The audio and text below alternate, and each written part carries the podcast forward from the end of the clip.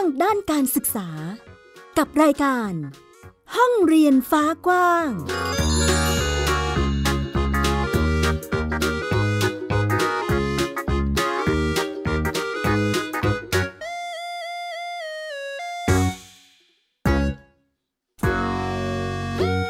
สวัสดีค่ะ ต้อนรับเข้าสู่ห้องเรียนฟ้ากว้างกับมิวไอดาสนศรีอยู่ที่นี่ www.thaipbspodcast.com และแอปพลิเคชันไทย PBS Podcast ค่ะ มีเรื่องราวเกี่ยวกับการเรียนรู้รวมไปถึงบรรยากาศของการศึกษาของเด็กๆ ในช่วงนี้นะคะ มาเล่าแล้วก็อัปเดตให้คุณฟังทุกท่านได้ติดตามรับฟังกัน ช่วงนี้เรียกได้ว่าเราจะต้องกลับมาจับตาสถานการณ์โควิด -19 กันอีกครั้งหนึ่งค่ะ เนื่องจากว่ากระทรวงสาธารณาสุขเนี่ยมีการระบุนะคะว่าสถานการณ์โควิด -19 ในไทยเนี่ยกลับมาอยู่ในช่วงขาขึ้นอีกครั้งหนึ่งแล้ว คาดว่าตัวเลขของผู้ติดเชื้อสูงสุดจะอยู่ในช่วงเดือนกันยายนนี้ ในขณะที่โรงเรียนบางแห่งเองก็ต้องกลับมาเรียนออนไลน์กันอีกครั้งหนึ่ง หลังจากกังวลว่าสถานการณ์ของผู้ติดเชื้อนั้นจะเพิ่มมากขึ้นนะคะ แม้ว่าโรงเรียนเพิ่งจะมีการเปิดเรียนออนไซต์กันได้ไม่ถึง 2 เดือนนั่นเองค่ะ เรื่องราวนี้สถานการณ์จะเป็นอย่างไรไปติดตามกันค่ะ ติดตามรายการของไทย PBS Podcast ได้ทาง www.thaipbspodcast.com แอปพลิเคชัน Thai PBS Podcast หรือฟังทาง podcast ช่องทางอื่น ๆ Spotify SoundCloud YouTube Google Podcast Apple Podcast และ Podbean ดังนั้นช่วงนี้จะพาคุณผู้ฟังไปติดตามบรรยากาศของโรงเรียนในพื้นที่ต่างๆนะคะว่า พวกเขามีการเตรียมความพร้อมอย่างไร แม้ว่าบางพื้นที่เนี่ยนะคะมีการประกาศแล้วให้งดการเรียนการสอนไปสอนเด็กๆ แบบออนไลน์ จะเป็นอย่างไรติดตามกันค่ะ เราไปกันที่โรงเรียนแรกเลยก็คือ โรงเรียนบุญยวาดวิทยาลัยที่อำเภอเมืองจังหวัดลำปาง ซึ่งก็เป็นโรงเรียนมัธยม ศึกษาขนาดใหญ่ในจังหวัดลำปางเลย ในช่วงที่ผ่านมาเรียกว่าบรรยากาศเงียบเหงานะคะ มีเพียงเจ้าหน้าที่รปภที่ยืนเฝ้าประตูเข้าออก แล้วก็อาจจะมีบุคลากรทางการศึกษาบางท่านนะคะที่เข้าเวรประจำอยู่ภายในโรงเรียน หลังจากที่ทางผู้อำนวยการโรงเรียนเนี่ยได้มีการออกหนังสือ ให้มีการจัดการเรียนการสอนออนไลน์ค่ะ ในช่วงวันที่ 4 ถึง 6 กรกฎาคมที่ผ่านมา เนื่องจากว่ามีการแพร่ระบาดของโควิด -19 ในกลุ่มนักเรียน แล้วก็มีคุณครูรวมไปถึงบุคลากรทางการศึกษาจำนวนมากเลยทีเดียวนะคะ โดยอาศัยอำนาจมาตรา 45 แห่งพระราชบัญญัติ ระเบียบบริหารราชการกระทรวงศึกษาธิการ โดยให้คุณครูจัดการเรียนการสอนผ่านทางออนไลน์ พร้อมกับให้ตรวจ ATK ทันทีถ้าหากมีอาการค่ะ นอกจากนี้ก็มีรายงานนะคะคุณผู้ฟังนางสาวตรีนุชเทียนทองรัฐมนตรีว่าการกระทรวงศึกษาธิการเองก็บอกนะคะว่ามาตรการเรื่องของการเปิดเรียนแบบออนไซต์นั้น โรงเรียนทุกแห่งเนี่ยต้องมีแผนเผชิญเหตุอยู่แล้ว โดยมาตรการป้องกันโควิด -19 ถ้าหาก เจอว่านักเรียนเนี่ยติดเชื้อ โรงเรียนสามารถมีอำนาจในการบริหารจัดการได้เองเลยนะคะ จะมีการสั่งปิดทั้งโรงเรียนหรือว่าจะปิดเฉพาะชั้นเรียนก็ได้ อันนี้ก็คืออยู่ที่อำนาจของบริหารจัดการของทางโรงเรียนแต่ละโรงเรียนไปนะคะพร้อมยืนยันว่าทางกระทรวงศึกษาธิการนั้น ไม่มีนโยบายสั่งปิดโรงเรียนอีกต่อไป เนื่องจากการเรียนการสอนที่ดีที่สุดคือการเรียนในห้องเรียนกับครูผู้สอนโดยตรง และโควิด -19 กำลังจะกลายเป็นโรคประจำถิ่นดังนั้นทุกคนเนี่ยต้องอยู่กับโรคนี้ให้ได้อะแบบนี้ก็อยู่ที่การบริหารจัดการของแต่ละโรงเรียนแล้วนะคะ ว่าจะมีแนวทางอย่างไร ดังนั้นเราไปดูแผนเผชิญเหตุในพื้นที่ต่างๆ กันบ้าง อย่างโรงเรียนในสังกัดเทศบาลนครนครราชสีมาในทุก ๆ แห่งเลยเนี่ยก็มีการจัดมาตรการเผชิญเหตุค่ะ ในกรณีที่ถ้าเกิดมีนักเรียนติดโควิด -19 แต่ก็ยังคงยืนยันนะว่าจะไม่มีการปิด ชั้นเรียนหรือว่าปิดโรงเรียนเหมือน 2 ปีที่ผ่านมา เพราะว่าสถานการณ์การติดเชื้อนั้นยังไม่ได้เป็นในลักษณะของคัสเตอร์ ก็คือมีการติดกันแบบวงกว้างนะคะ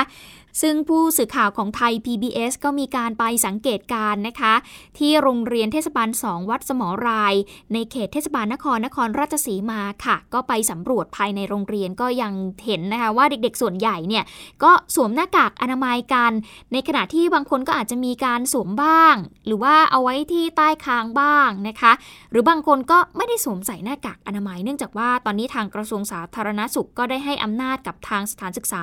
แล้วก็โรงเรียนต่างๆเนี่ยสามารถบริหารจัดการความเสี่ยงกันเองแล้วนะคะ โดยนายไกรศรีหล่อทราประเสริฐค่ะ รองนายกเทศมนตรี นครนครราชสีมาเองก็บอกนะคะว่านักเรียนเกือบ 10,000 คน ในโรงเรียนสังกัดเทศบาลนครนครราชสีมา 6 แห่งเนี่ยตัวเลขของผู้ติดเชื้อโควิด -19 ภายในโรงเรียนตอนนี้ยังมีอยู่แต่ก็ไม่ได้มากนะคะ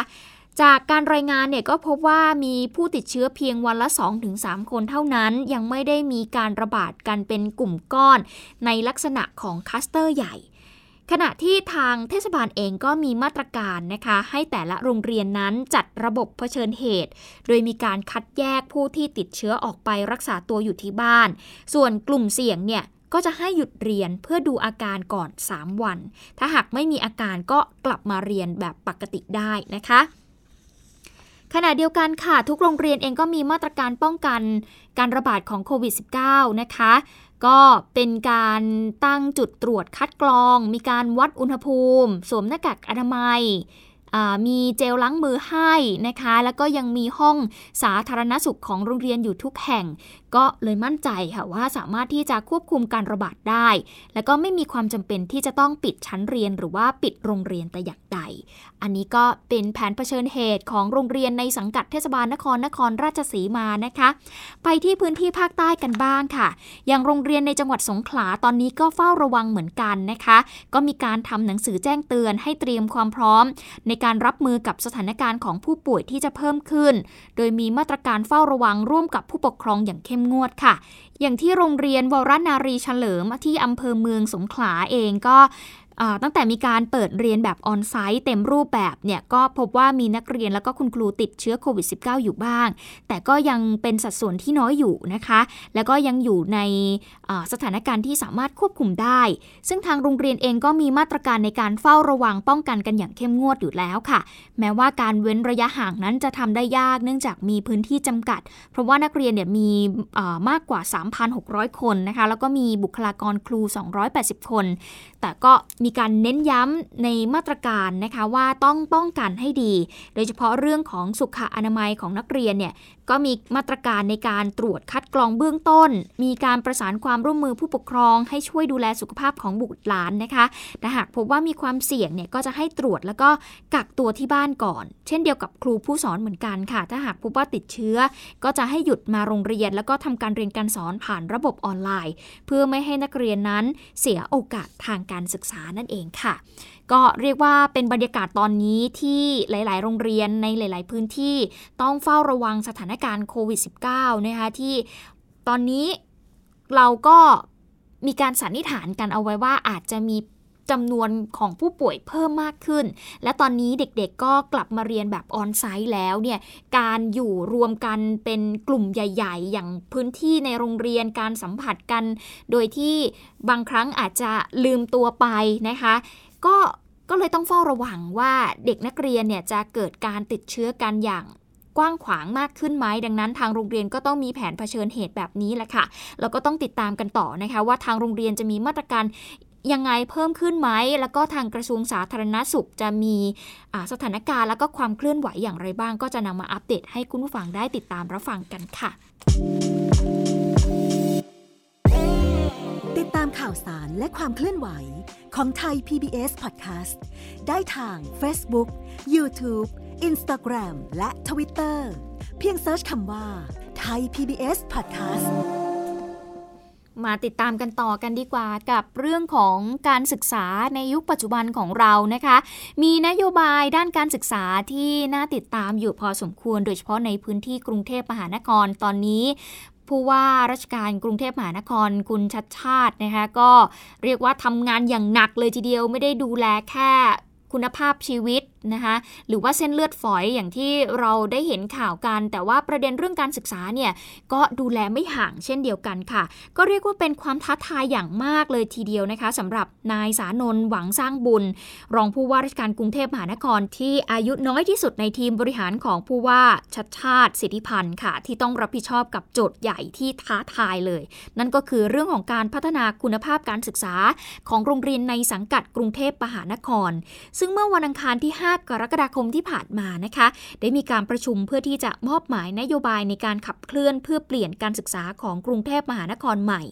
ซึ่งนายสานนท์เองก็เปิดการประชุมโดยการเล่าประสบการณ์ให้ฟังว่าตนนั้นเคยเรียนโรงเรียนเอกชน แต่ก็มีเพื่อนที่เรียนที่โรงเรียนของรัฐ แล้วก็โรงเรียนในสังกัดกรุงเทพมหานคร ก็ได้เห็นถึงความเหลื่อมล้ำทางการศึกษามาตั้งแต่เด็กๆนะคะ จึงต้องเข้ามาทำงานร่วมกับทางสำนักการศึกษาและก็โรงเรียนที่มีความตื่นตัวในการนำนโยบายที่ผู้ว่าชัดชาติ หาเสียงเอาไว้ไปศึกษา หรือบางเขตก็มีการดำเนินการไปแล้ว อย่างเช่นเรื่องของการแจกผ้าอนามัยฟรีในโรงเรียนค่ะ ส่วนแนวนโยบายที่รองผู้ว่าสานนท์ได้มีการมอบให้กับทางสำนักการศึกษา ในช่วง 1 ปีต่อจากนี้ไป ก็จะแบ่งเป็น 3 ระยะด้วยกันนะคะโดยเริ่มจากการปลดล็อกก่อนที่จะใช้เวลา 1-3 เดือน ในการแก้ไขปัญหาเก่าค่ะ หลังจากนั้นนะคะก็จะเข้าสู่การปรับปรุงค่ะ ก็เป็นช่วงของการปรับปรุงที่จะมีการพัฒนาโรงเรียน 3 ภาษา พัฒนาทักษะยุคใหม่ และสุดท้ายเลยก็คือการเปลี่ยนแปลง ซึ่งจะใช้เวลา 6-12 เดือน ไปฟังเสียงของรองผู้ว่าคุณสานนท์ค่ะ อันแรกที่ต้องทำวันนี้เราทำเลยเนี่ยก็คือปลดล็อกครับต้องปลดล็อกให้ครบ ครูต้องว่างขึ้น วิทยาฐานะต้องได้เลื่อนอะไรอย่างเงี้ยอันนี้ต้องเป็นพื้นฐานสำคัญที่ต้องทำให้ได้ ก็ต้องปรับปรุงหลักสูตร ปรับปรุงงานที่มันเกี่ยวข้อง แล้วก็เปลี่ยนแปลงระยะยาวเนี่ยเราต้องมีวิสัยทัศน์ร่วมกันให้ให้ตรง ว่าโรงเรียนจะไปสู่อะไร ไปสู่ตลาดแรงงานไหมไปสู่พลเมืองโลกไหม เราก็ต้องเตรียมความพร้อมในการเปลี่ยนแปลงในอนาคต ส่วนนโยบายใหม่ที่เพิ่มเข้ามาอีก 2 นโยบายจากเดิมที่มี 30 นโยบายก็คือเรื่องของการแก้ไขปัญหาเด็กหลุดออกจากระบบการศึกษานะคะ ซึ่งทางกรุงเทพมหานครเนี่ยจะไม่ทำงานแบบโดดเดี่ยวแต่จะร่วมกับหน่วยงานต่างๆ ที่ทำอยู่นะคะ อย่างเช่น กองทุนเพื่อความเสมอภาคทางการศึกษา แล้วก็เดินหน้าไปพร้อม ๆ กับนโยบายการศึกษาทางเลือก ให้กับเด็กและเยาวชนรุ่นใหม่ ที่มองว่าการศึกษาในโรงเรียนอาจจะไม่ตอบโจทย์ชีวิต แล้วก็การทำงานในอนาคตแต่ช่วงที่สร้างเสียงคือฮามากที่สุดก็คือช่วงเปิดรายชื่อ 50 โรงเรียนนำร่องในการจัด กิจกรรมหลังจากการเรียนแล้วก็อีก 9 โรงเรียนที่นำร่องเรื่องของการแจกผ้าอนามัยฟรีด้วยค่ะ ก็เป็นความเคลื่อนไหวเรื่องของการพัฒนาการศึกษาให้มีความเปลี่ยนแปลงมากขึ้น จากแผนนโยบายของทางรองผู้ว่าราชการกรุงเทพมหานคร จริง ๆ ในพื้นที่อื่น ๆ ก็อาจจะต้องมีการขยับขับเคลื่อนกันบ้าง เพื่อให้การศึกษาไทยของเรานั้น ก้าวหน้าแล้วก็ทันยุคทันสมัยมากขึ้นนะคะ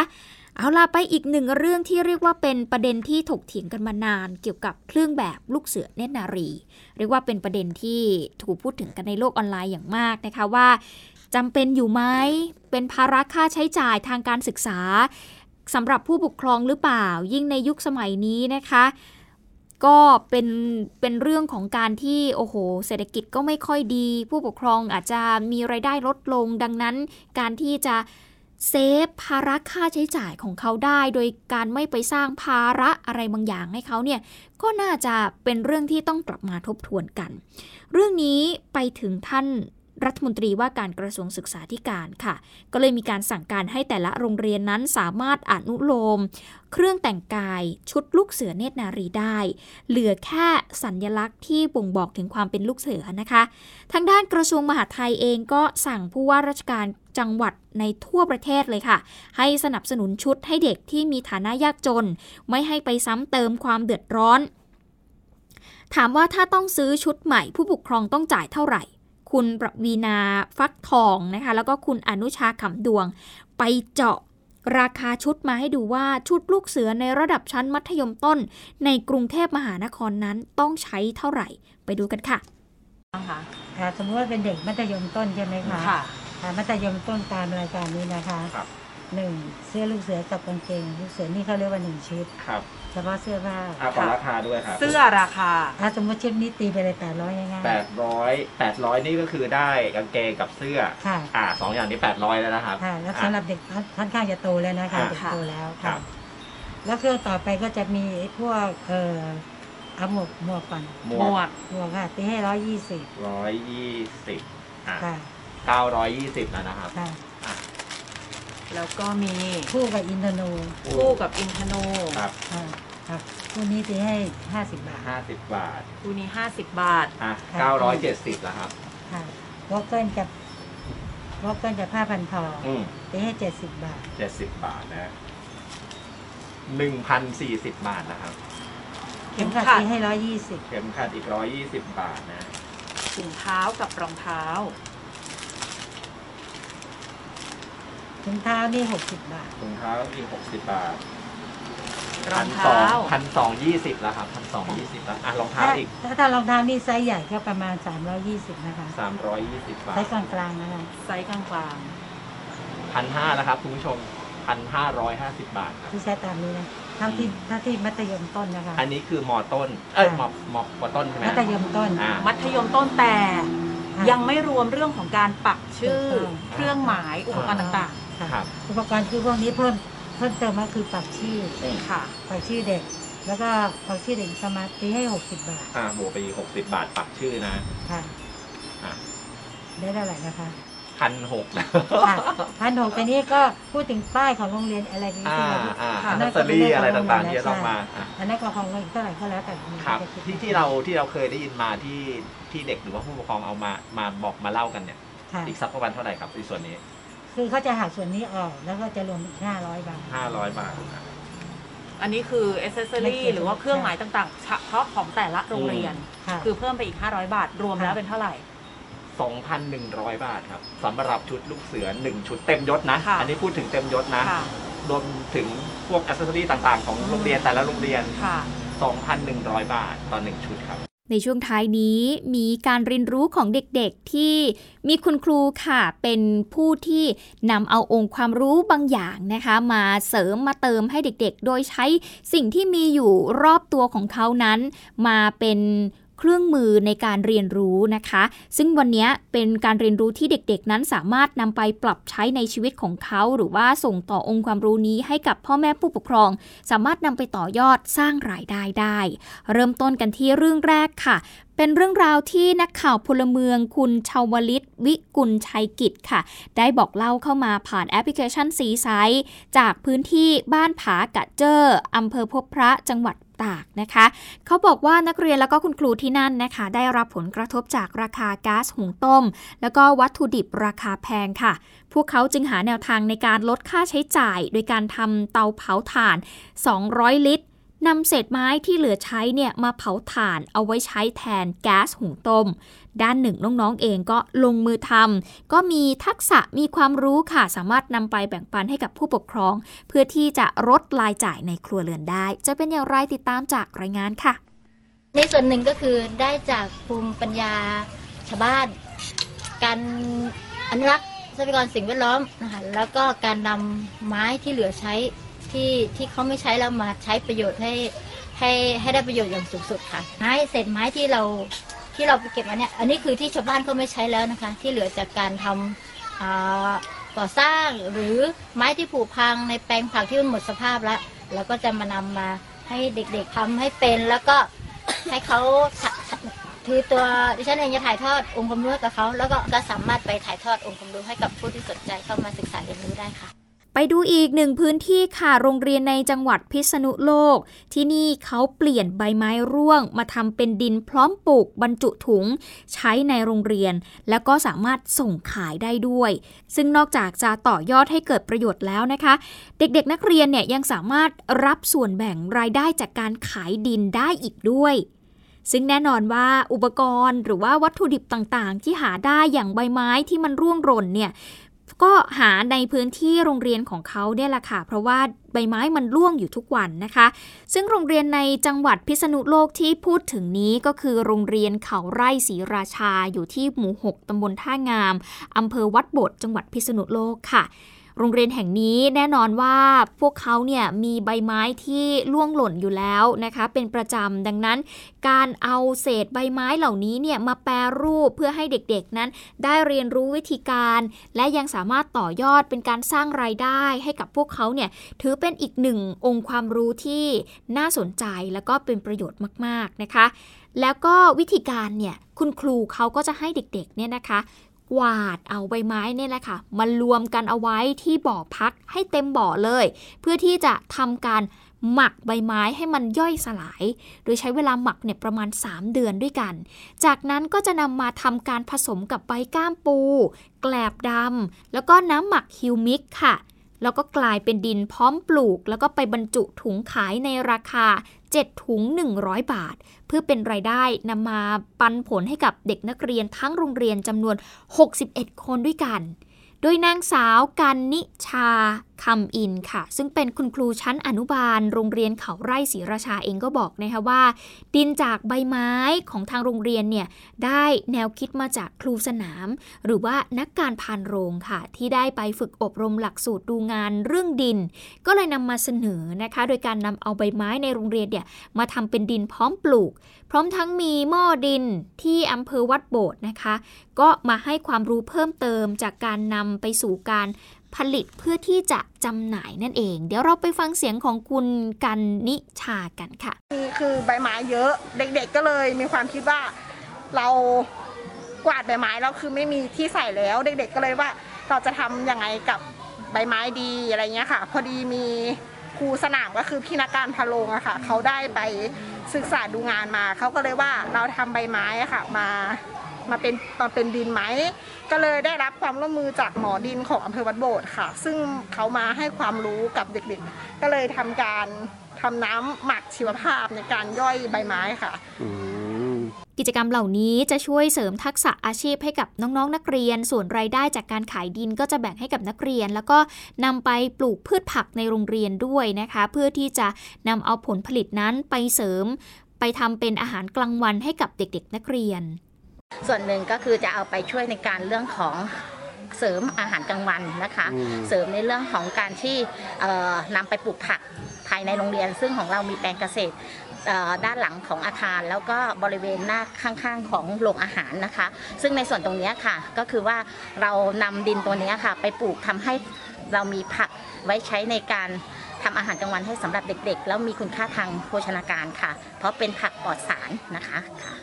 นั่นคือเสียงของผู้อำนวยการโรงเรียนค่ะ คุณอนุญาบุญส่งแท้นะคะ หลังจากนี้นะคะทางโรงเรียนก็เตรียมที่จะทำเสวียนค่ะ ก็คือเป็นการเอาไม้ไผ่เนี่ยมาสารเอาไว้รอบๆโคนต้นไม้นะคะ เพื่อใช้ในการเก็บ ขยะใบไม้ เศษใบไม้ที่ย่อยสลายตามธรรมชาตินะคะ ก็เอาไปร้อมต้นไม้ใหญ่เพื่อเป็นการเพิ่มบ่อพักให้มันมีเพิ่มมากขึ้น ก่อนที่จะขยายความรู้เหล่านี้สู่ชุมชน แล้วก็ผู้ปกครองเพื่อขยายโอกาสในการสร้างอาชีพให้แก่ชุมชนอีกทางหนึ่งด้วยค่ะเอาละนี่ก็คือทั้งหมดของห้องเรียนฟ้ากว้างที่นำมาเล่าให้ฟังนะคะ ได้เห็นถึงบรรยากาศของการเรียนรู้รวมไปถึงเราต้องเตรียมรับมือให้ดีกับสถานการณ์ของโควิด -19 ที่มันอาจจะกลับมาแพร่ระบาด แล้วก็เพิ่มจำนวนของผู้ป่วยเพิ่มมากขึ้น ดังนั้นเด็กๆ ที่ไปโรงเรียนคุณพ่อคุณแม่ที่ทำงานนอกบ้าน ก็ต้องระมัดระวังหมั่นเช็คอาการให้ดี แล้วก็ตรวจ ATK อยู่สม่ำเสมอนะคะ เพื่อที่เราจะได้ห่างไกลแล้วก็ปลอดภัยจากโควิด -19 วันนี้หมดเวลาแล้วติดตามกันได้ใหม่ครั้งหน้าสำหรับวันนี้สวัสดีค่ะ ติดตามรายการได้ทางเว็บไซต์และแอปพลิเคชันของไทย PBS Podcast Spotify SoundCloud Google Podcast Apple Podcast และ YouTube Channel ของไทย PBS Podcast Thai PBS Podcast We the World We the Voice